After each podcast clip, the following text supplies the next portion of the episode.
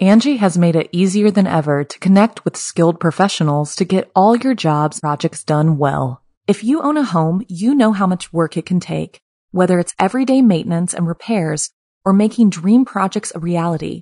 It can be hard just to know where to start, but now all you need to do is Angi that and find a skilled local pro who will deliver the quality and expertise you need. Angi has over 20 years of home service experience, and they've combined it with new tools to simplify the whole process.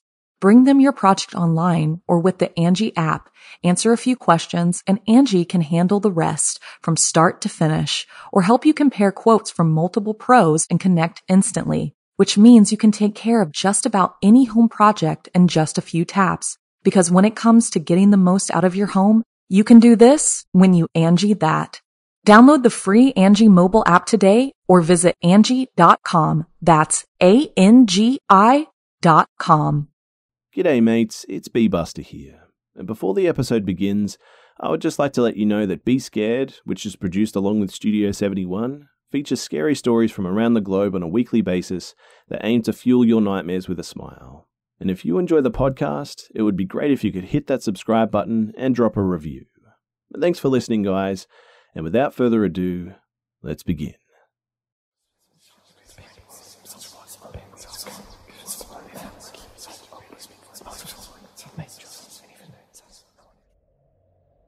So this happened around nine years ago when I was 11.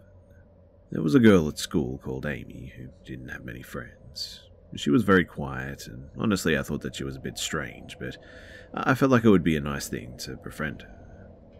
We got talking, and she actually turned out to be really nice, and we became best friends rather quickly. It got to the point where I spent pretty much every weekend at her house, and then we would walk to school together as well. Even at my age, I knew that there was something weird about her dad, though, Kevin. He was very interested in me, it seemed, and always tried to play fight and stuff, which is weird in itself. Whenever he was around, I also felt weird. He was a short, fat man with grey white hair, always had a weird smirk on his face and really wide eyes. It started off with stealing bits of my food when I wasn't looking, and then laughing and making sure to put his arms around my shoulders to apologize. He'd always be wherever we were, upstairs, downstairs, or garden, and he just kind of always lurked about. There was a day, too, where Amy's nan was visiting, Amy's mother's mum, and Kevin kissed her nan on the mouth, hello, which was weird. Then it turned into the creepiest and sloppiest French kiss that I'd ever seen. Everyone except me and Amy found it funny. She put on a smile when her family looked over, but I was horrified. Maybe I shouldn't have gone back, I know, but I felt like I had to, for Amy's sake. After that, there was a day where we were playing in a room, and Kevin came in and started an argument over nothing. It got heated, and he grabbed a rubbish bag, saying that he was going to throw all of her toys away. Of course, an 11 year old is going to go mad if they think their dolls are being thrown away, so she was hysterical. We followed him downstairs, where he told her that if she spoke to him like that again, she would regret it.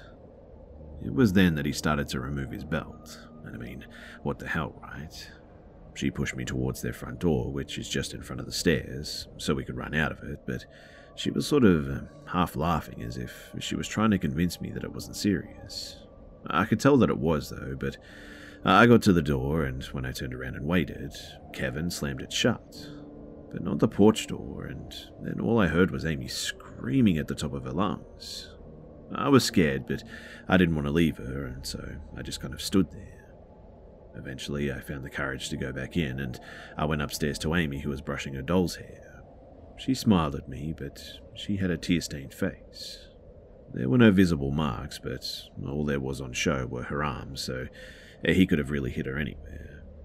I then felt as if I had to protect her, so I continued going there and didn't tell my mum a thing.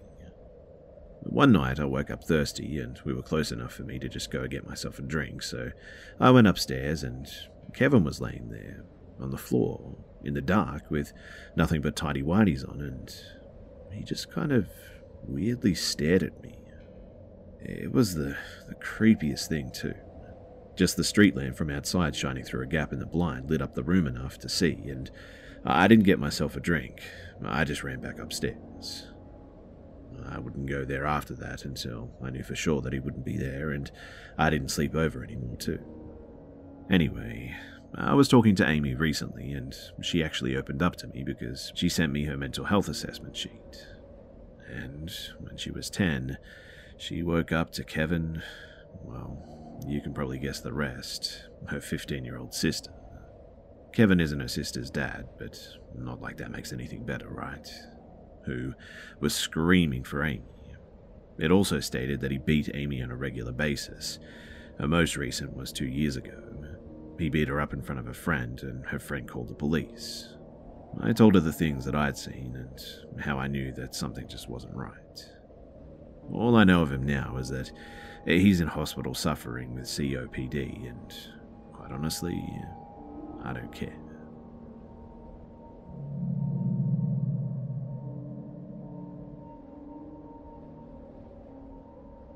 We moved into a new house when I was 10ish years old.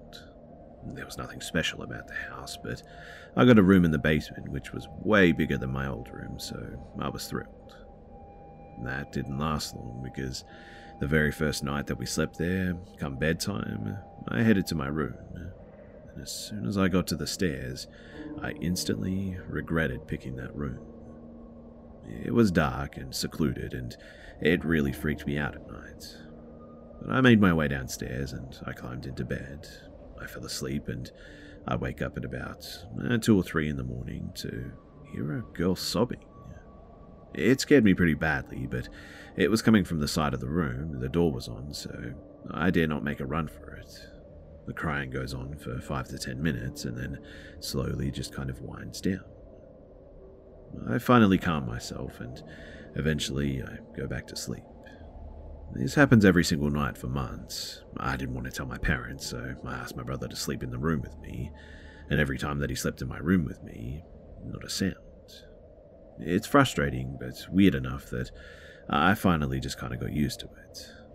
Sometimes I wouldn't even wake up, but I know deep down that it was occurring while I was sleeping.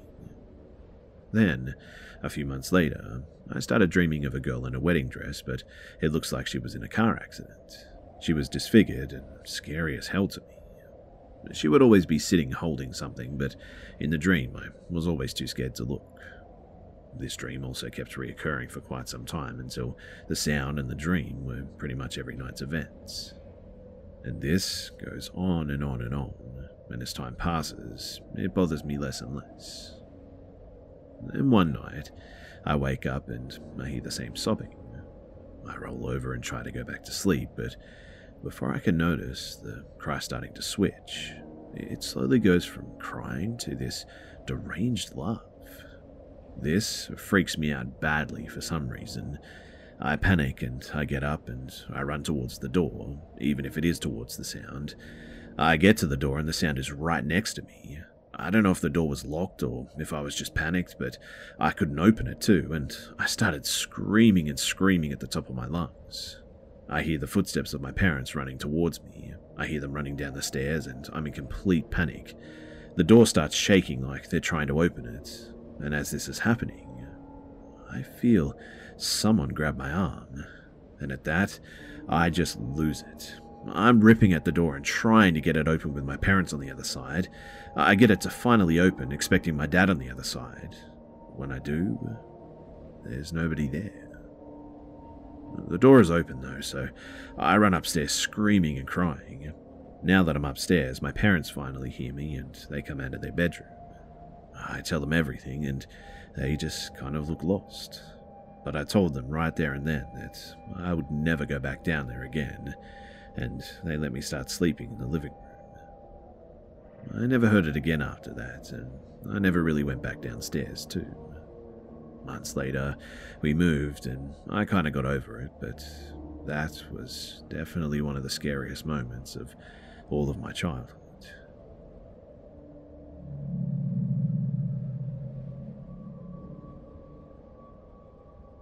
I met Carter at a convention, and right off the bat, he kind of scared me. I heard rumors that he'd nearly been removed from the extremely liberal convention, but he seemed nice enough and kind of lonely, so I decided to befriend him since he insisted. But then I noticed that he was always just kind of nearby. When I was walking to my hotel, he was there. When I was eating lunch, he was there. Uh, when I was in my private group, he waited outside the door. But when I went to meetings, he went too and sat beside me. He usually either walked up to me and started a conversation, which ended in awkward silence, or just kind of stared at me from 50 yards away. I couldn't believe that he was really following me, so I went to my hotel, disguised myself, and went outside to see if he was there. And he was. And I mean, literally lurking in the trees nearby. He pressured me into giving my number, so I gave him a fake one. He found my professional information and begged me to look over his work, which I declined. He asked if I'd be at a party, and I lied and said no. He showed up anyway. as Somehow he knew that I decided to go. He always talked about how lonely and depressed he was, too, and how I was a lifeline. Until, on my way home from the convention, I had no phone service during the flight. He freaked out and spammed like 49 messages until ending with, Okay, fine, I'm going to end myself now, just so you know, strongly implying that it was my fault for not answering him immediately. I told him to call 911. I then blocked him. He contacted me through Instagram, Hangouts, email, and more, but I never replied. In fact, I asked the convention security to speak with him about his creepy behavior, and I was told to just turn your phone off. Fast forward a few months though, and I get an email from James asking me to look over his work. Not a big deal. I run a program specifically for this sort of thing. I agreed since his email was very polite and well worded, but he seemed pushy in a way that I couldn't figure out. I ignored it, reviewed his work, and ceased communication. But you can probably see where this is going, right? So a little while later, he confessed that it was Carter all along. He put all the blame on me and apologized in a really horrible and kind of manipulative way, begging me once again to review his work. I never replied, and here we are.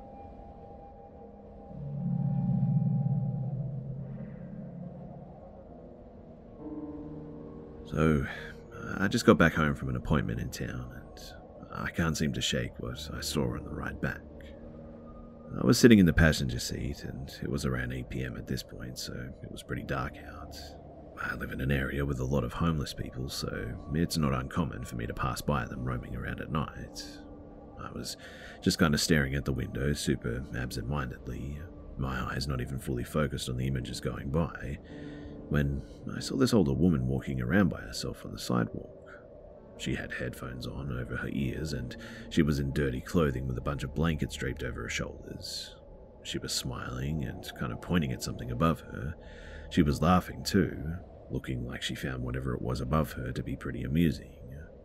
I barely registered it because I just kind of assumed that it was another homeless person on drugs seeing something that wasn't there. But when I passed by, out of the corner of my eye, I saw something floating above her head, right where she was staring and pointing up at. And honestly, it looked like the bottom of someone's feet. It was like someone was standing right above her, wearing a long and ragged cloak. That's all I could make out from my view from the car window, but my eyes didn't even focus on it. And when I realized what I saw, I searched in all the mirrors and turned around in my seat to get a better look, but there was nothing there. And I mean, there wasn't even anything. No lampposts, no lights, nothing. Nothing that could have been mistaken for what I saw near the woman, at least. There was only one of those tall wooden posts for electrical lines further down the street, but that was it. Now, the only explanation that I can think of is that the power of suggestion made my eyes play tricks on me or something. I'm a believer in the paranormal for sure, but I'm also very skeptical when it comes to personal experiences like this because I know the mind is very good at making things up. But I just keep thinking about it, and I know that there was nothing else on that street. And I also know what I saw. Does anyone know what this might have been? I have no idea why now, out of all times, that I would see something like this, and why there was a woman that seemed to be able to see it too. The whole situation just has me really confused.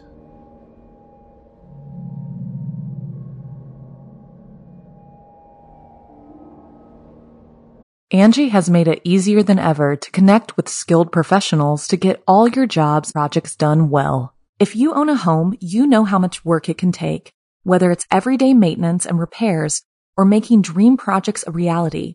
It can be hard just to know where to start, but now all you need to do is Angi that and find a skilled local pro who will deliver the quality and expertise you need. Angi has over 20 years of home service experience, and they've combined it with new tools to simplify the whole process. Bring them your project online or with the Angi app, answer a few questions, and Angi can handle the rest from start to finish or help you compare quotes from multiple pros and connect instantly, which means you can take care of just about any home project in just a few taps. Because when it comes to getting the most out of your home, you can do this when you Angi that. Download the free Angi mobile app today or visit Angi.com. That's A-N-G-I dot com. So back when I was around the age of 14, I lived with my dad, my two elder brothers, and my older sister in this small house that we used to call the greenhouse. It had a fairly big backyard for our four blue nose pits to enjoy, and a regular sized front yard, but a small living space inside the house. Although old, it was a cozy place and felt quite welcoming as a whole. Many ways. One night, all of my siblings were in the boys' room, my brother's room, playing on their PS3, and I, for some reason, didn't want to be in there, so I went into the living room, which is right outside the boys' room. I say for some reason because when I was younger, I was very scared of being alone in the dark, so that was pretty unusual for me to do. All the lights off were in the rooms, and I was just kind of sitting on the couch playing with my sister's DS. I was playing a SpongeBob game, and that was my whole source of light. I'm sitting in the corner, and to the left of me is my brother's room, and straight in front of me is the doorway to the kitchen.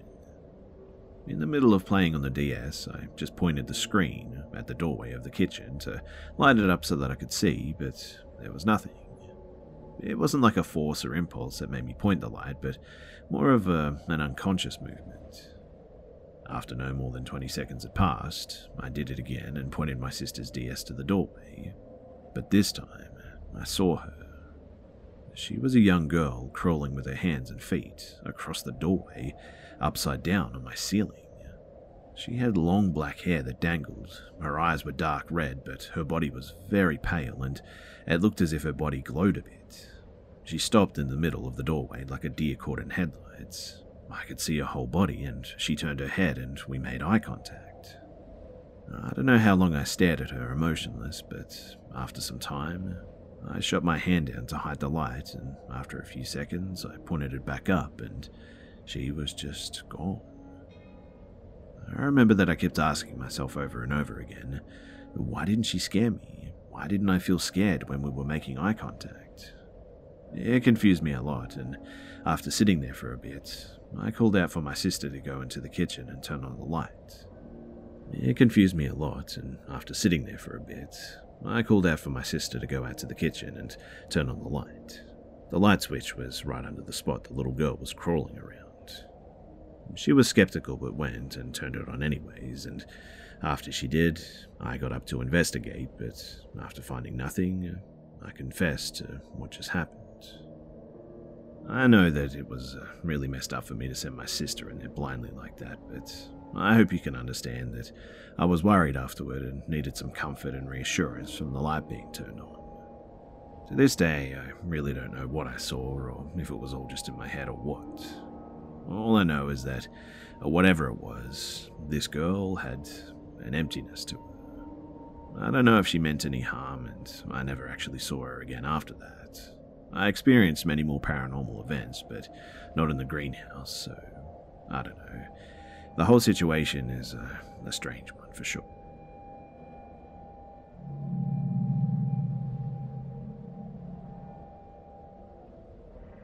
This happened back in the 90s when I was still in primary school, so I really had no clue how much danger I was actually in. I would have been around 11 years old, I think, living in a regional city of Australia, and for the last year, I had been having a lot of trouble at school, getting bullied a bit by classmates and whatnot, and felt really singled out by my teacher as well. But my mum, she worked around the corner from my school, so when everything would get too much at school, we'd literally just walk out of class, down the road, and onto her work site. It would take me about half an hour to walk there, along the main road. A couple of times I noticed a small white car drive past me slowly, but I only noticed this because I would see the same car go up and down the street as I was walking and while I was sitting outside of my mum's worksite too.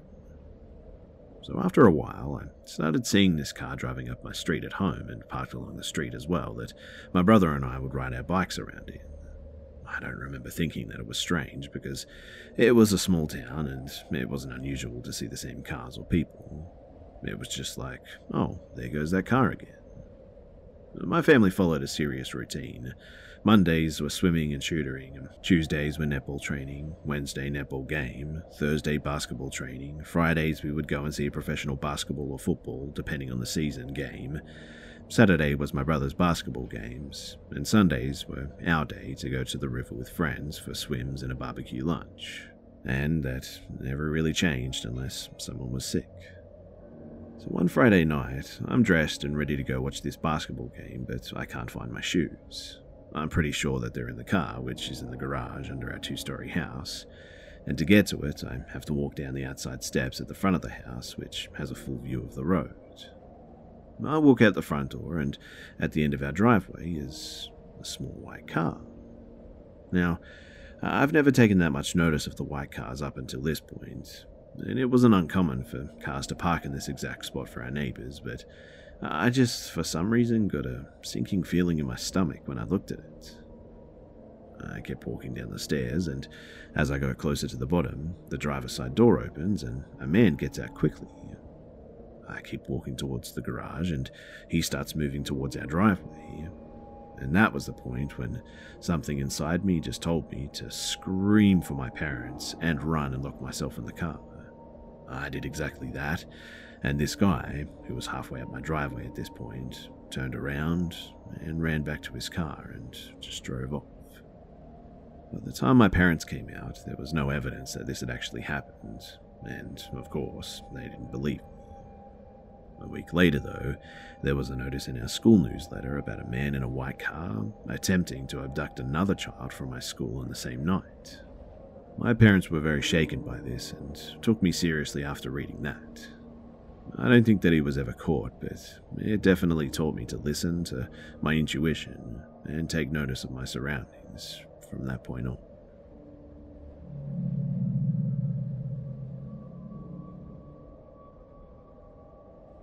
So, this was a hike up to Half Dome. We had a campground about uh, 20 minutes drive away from the trailhead, and the group was composed of me, 18 year old male, my uncle, 32 year old male, and my uncle's friend, Dee. There were two girls too with us, but they aren't really relevant to the story. So, my uncle and his friend are both Christians, so there were no substances consumed that would induce the feelings that I'll be talking about. We get to our campsite too, and we set up camp and go to sleep after eating. We plan to wake up at 4 and start hiking by 4:30. But for some reason, I just randomly wake up at 3:30 in the morning, like completely wide awake, and look out of my hammock, and I remember feeling this really odd feeling as if I was woken up by something. And I remember looking at the moonlit scene. The moon was very bright for some reason, and thinking to myself that the whole thing just kind of looks like a dream. I lay back in my hammock, but I can't go to sleep and end up waking up my uncle my friend at 3:50. My uncle asks me, "Were you walking around at night?" This is important, but I say no and ask why. He says that he woke up for some reason and could hear someone walking around. Not like an animal, but a person. I say, huh, weird, and in the end we just kind of brush it off. We get to the trailhead around 4:30 and as everyone is unloading the car, Dee says that he's going to use the bathroom, which there are a couple of them before the trailhead. I walk behind him for some time before falling behind and waiting for my uncle, who forgot something in the car. The short straight road from the parking lot runs directly into a T intersection with the road to the trailhead, and the bathroom is directly across from the intersection through the field a little. Those who have been there will know what I'm talking about. We get to the intersection and wait for Dee to come out of the bathroom. We wait for about 10 minutes before I go and check the bathroom, and he just isn't there. I go back to my uncle and tell him that, and he says, Weird, and maybe he went back to the car or something. And we decide to wait a bit more. By 5.10, we begin to worry a bit, and my uncle goes to check out the car while I wait at the intersection to make sure that we don't miss him if he went down the road or something away from the trailhead. My uncle returns and says that he isn't there either. We decide that uh, maybe he went up the trailhead without us for some reason, and walk up there in about 10 minutes. He isn't there either, and we're just kind of baffled now because there's just no other logical places that he would go. I decide to turn back and check the car and the bathroom again, but I meet him halfway before I get to the intersection. He's sweaty and disheveled with a weird look in his eyes, and I say, Where have you been? And he says that he went to the bathroom, and when he got back to the intersection, that we weren't there, and that he just assumed that we went to the trailhead and started walking and then met me. I say, What do you mean? We waited at the intersection for over an hour and a half and checked at the car, the bathroom, and the trailhead, and you weren't anywhere. He says, Well, I don't know. I just went to the bathroom. He then asks me where my uncle is, and I say at the trailhead, and he asks me again. I tell him again, and note that it was weird that he asked me twice. As we're crossing the bridge to the trailhead, he sees a light off on the riverbank and exclaims, Oh, maybe that's him. And I just look at him and kind of keep walking. I thought that his behavior was really strange, like he wasn't thinking straight or something. We finally get on with the hike, and it goes by as normal, except that we seem to keep losing things, such as my uncle's small red flashlight, one of the girl's gloves, a water bottle, etc. It was kind of like we just simply forgot about the items and couldn't remember where we could have left them. On the way back, it got really dark, and we turned on our flashlights. And as we near the end of the hike, after the two waterfalls, it begins to seem as if we'd been walking for far too long.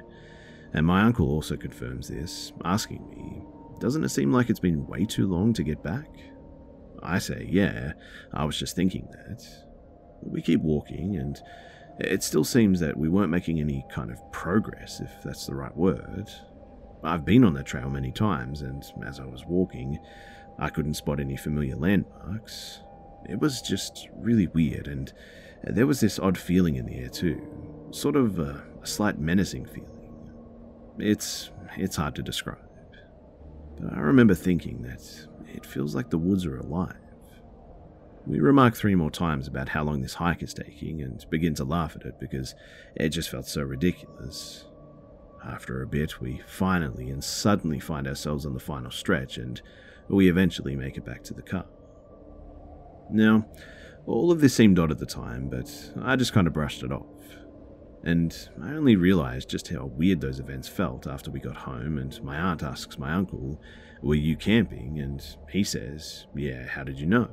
As we didn't tell them that we were going since it was kind of last minute. She says that she had this odd dream where she sees my uncle in a tent in a forest somewhere and someone is outside of his tent. She says that she couldn't see who it was, but knew that there was a presence there, and then she woke up at around three and had the strong urge to pray for him, and she did. My uncle kind of looks at me after that, like, Are you hearing this?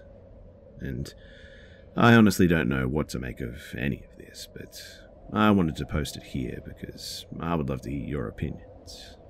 What do you guys think?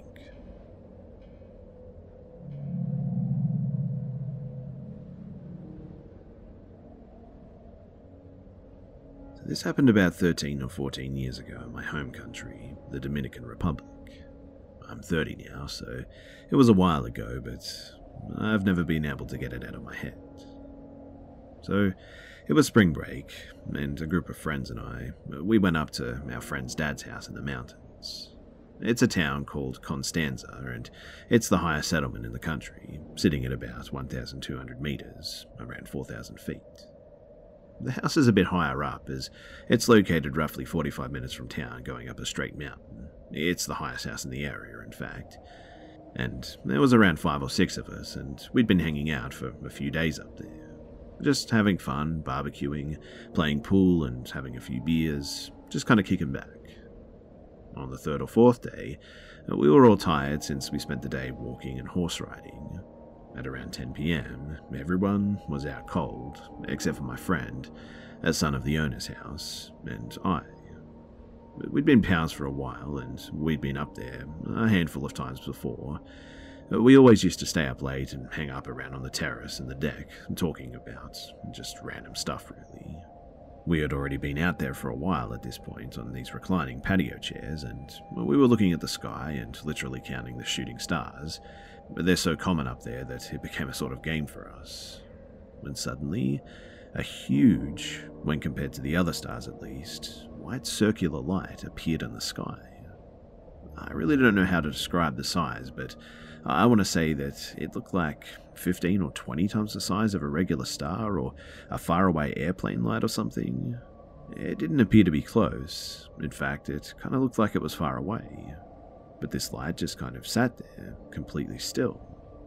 We asked each other if we were seeing the same thing, but didn't talk much after. It felt kind of uh, entrancing or something, and we both fell silent just looking at it for about a minute. Out of nowhere, this light just starts bouncing around the sky at an incredible speed over a huge distance in the sky. The best way I can describe it is that it moved like the ball in Pong, the old school video game, inside what looked like a defined area, kind of like a, a square or a rectangle. The bouncing around went on for about 30 seconds or so, and then it just kind of disappeared. No trace of the light whatsoever, and nothing. But here's the weirdest part. So, after this, we just immediately felt sleepy. Uh, we were actually dozing off in a matter of seconds, and I don't remember who said that we should go to sleep, or if any of us actually said it, but we stood up and we just went to our rooms. And that night, I had the most vivid and realistic dream that I've ever had, and that's what keeps me awake at night. This dream was just different. I remember being on a spaceship moving on top of a river. I never felt scared or in danger or anything, but I never saw anyone or anything else either. But I did feel a, a presence there with me. I was standing in the front part of the ship in front of a huge window just looking out. We were moving slowly on top of this river, floating or flying, and it looked like the river was coming to an end, kind of like a waterfall, when we reached the end, and we just kept on flying, and uh, I could see this amazing view. Just tons of waterfalls, and each had structures and buildings on the rivers, and it looked like a futuristic city built on those rivers and the surrounding lands, and it was amazing, truly amazing. I didn't see much else after that, but one of the most bizarre things is that I heard or felt numbers. It was a, a, long sequence, which I think were coordinates or something similar that they were trying to tell me. I woke up and I still remember those numbers, similar to when you wake up and remember a dream very vividly, but forget almost instantly. I stood up kind of dazed and confused and went looking for something to write, but I forgot them before I could do anything. A lot of years have gone by since then, and I'm still convinced that these beings were trying to tell me where they were and who they are. I'm not sure why they need to tell us, human beings, where they are or why they chose me, but I do believe it. I've never had any other paranormal, ghost, abduction, or otherworldly experiences since or after it, so this one has obviously really stuck over the years. But I just wanted to share my experiences and hopefully find others who may have had similar ones.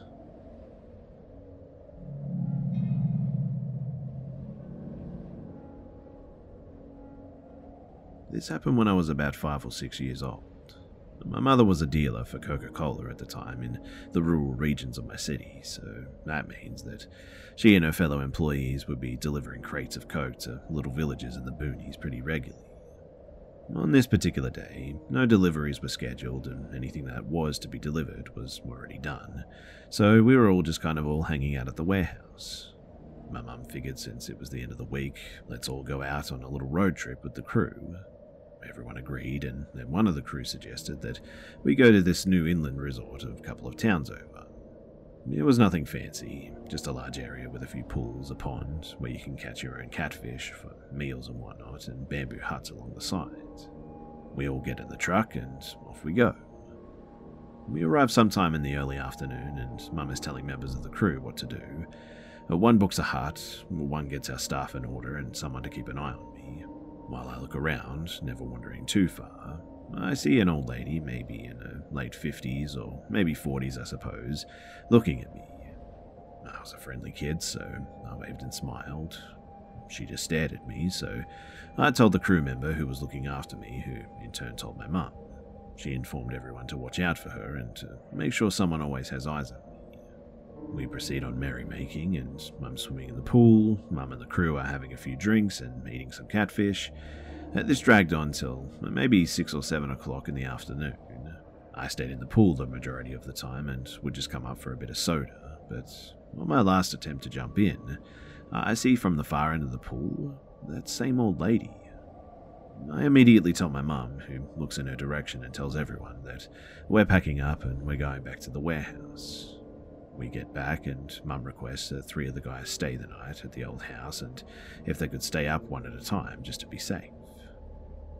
Sometime in the middle of the night, though, I get woken up to my mum telling me to be quiet and follow her to one of the bedrooms in the back and to leave my slippers so we don't make any noise. I ask why, and she pointed out to the other side of the gate, and there was that same lady. She insists that I go to one of the rooms at the back of the house and stay there till she gets me. I follow and then hear her wake the crew up, I hear them leave the house and confront the lady by the gate with questions like, Who are you? What do you want? How did you follow us? But Mum said that she just glared at them while mumbling and now and then would crane her neck, looking past them as if to look for someone. She eventually leaves, and in the morning I'm taken back to the city to my actual house, while my mum went back to the town to continue her job and inform the local authorities of this person. We never did see the lady again, and it's been 20 years since then, but I asked my mum about the old lady again and whatever happened to her report. And she said that she and the three crew members that confronted her went straight to the town hall before they started on work. It's a small town, so it wasn't that hard to find someone via description, and they did find out who she was. The local authorities went to this little bamboo hut on the edge of town, about a mile or so into some wooded area the plan was to give her a warning, but when they got to the hut, nobody was in. They checked the windows, but nobody was inside or around the area. Someone did live there because there were ducks and chickens in a small pen on the side of the house. But they just decided to leave and update Mum later in the afternoon. And nothing really ever happened after that because they never saw anyone at that house again.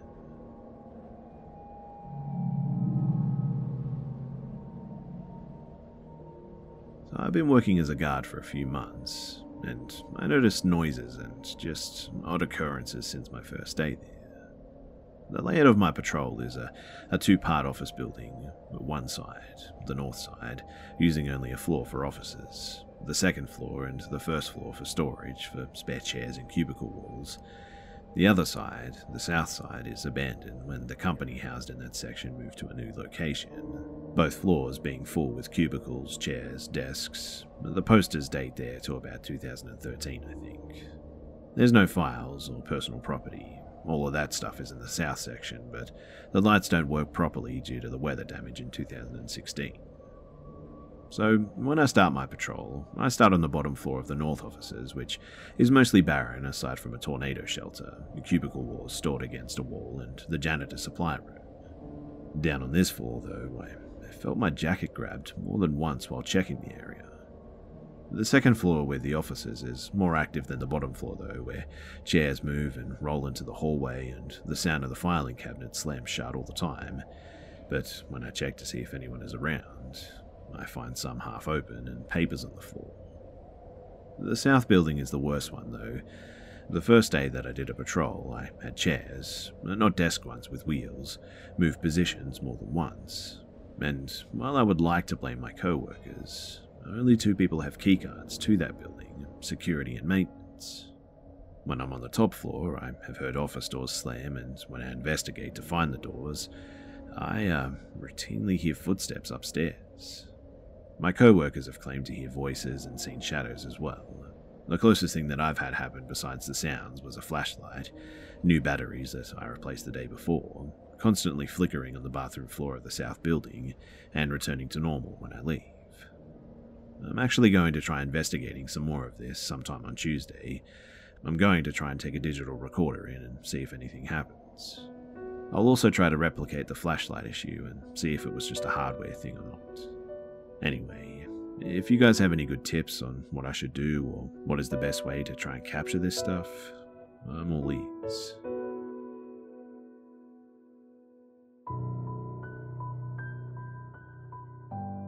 G'day, mates, it's B Buster here. Thanks for tuning in to this week's episode of the Be Scared podcast. And please don't forget to subscribe so you don't miss next week's episode, too. Also, it would be much appreciated if you could share this new podcast with your friends and family and on social media, too. Thanks again for listening, guys, and I'll see you, mates, in the next one. Angi has made it easier than ever to connect with skilled professionals to get all your jobs projects done well. If you own a home, you know how much work it can take, whether it's everyday maintenance and repairs or making dream projects a reality. It can be hard just to know where to start, but now all you need to do is Angi that and find a skilled local pro who will deliver the quality and expertise you need. Angi has over 20 years of home service experience and they've combined it with new tools to simplify the whole process. Bring them your project online or with the Angi app, answer a few questions, and Angi can handle the rest from start to finish or help you compare quotes from multiple pros and connect instantly, which means you can take care of just about any home project in just a few taps. Because when it comes to getting the most out of your home, you can do this when you Angi that. Download the free Angi mobile app today or visit Angi.com. That's A-N-G-I dot com.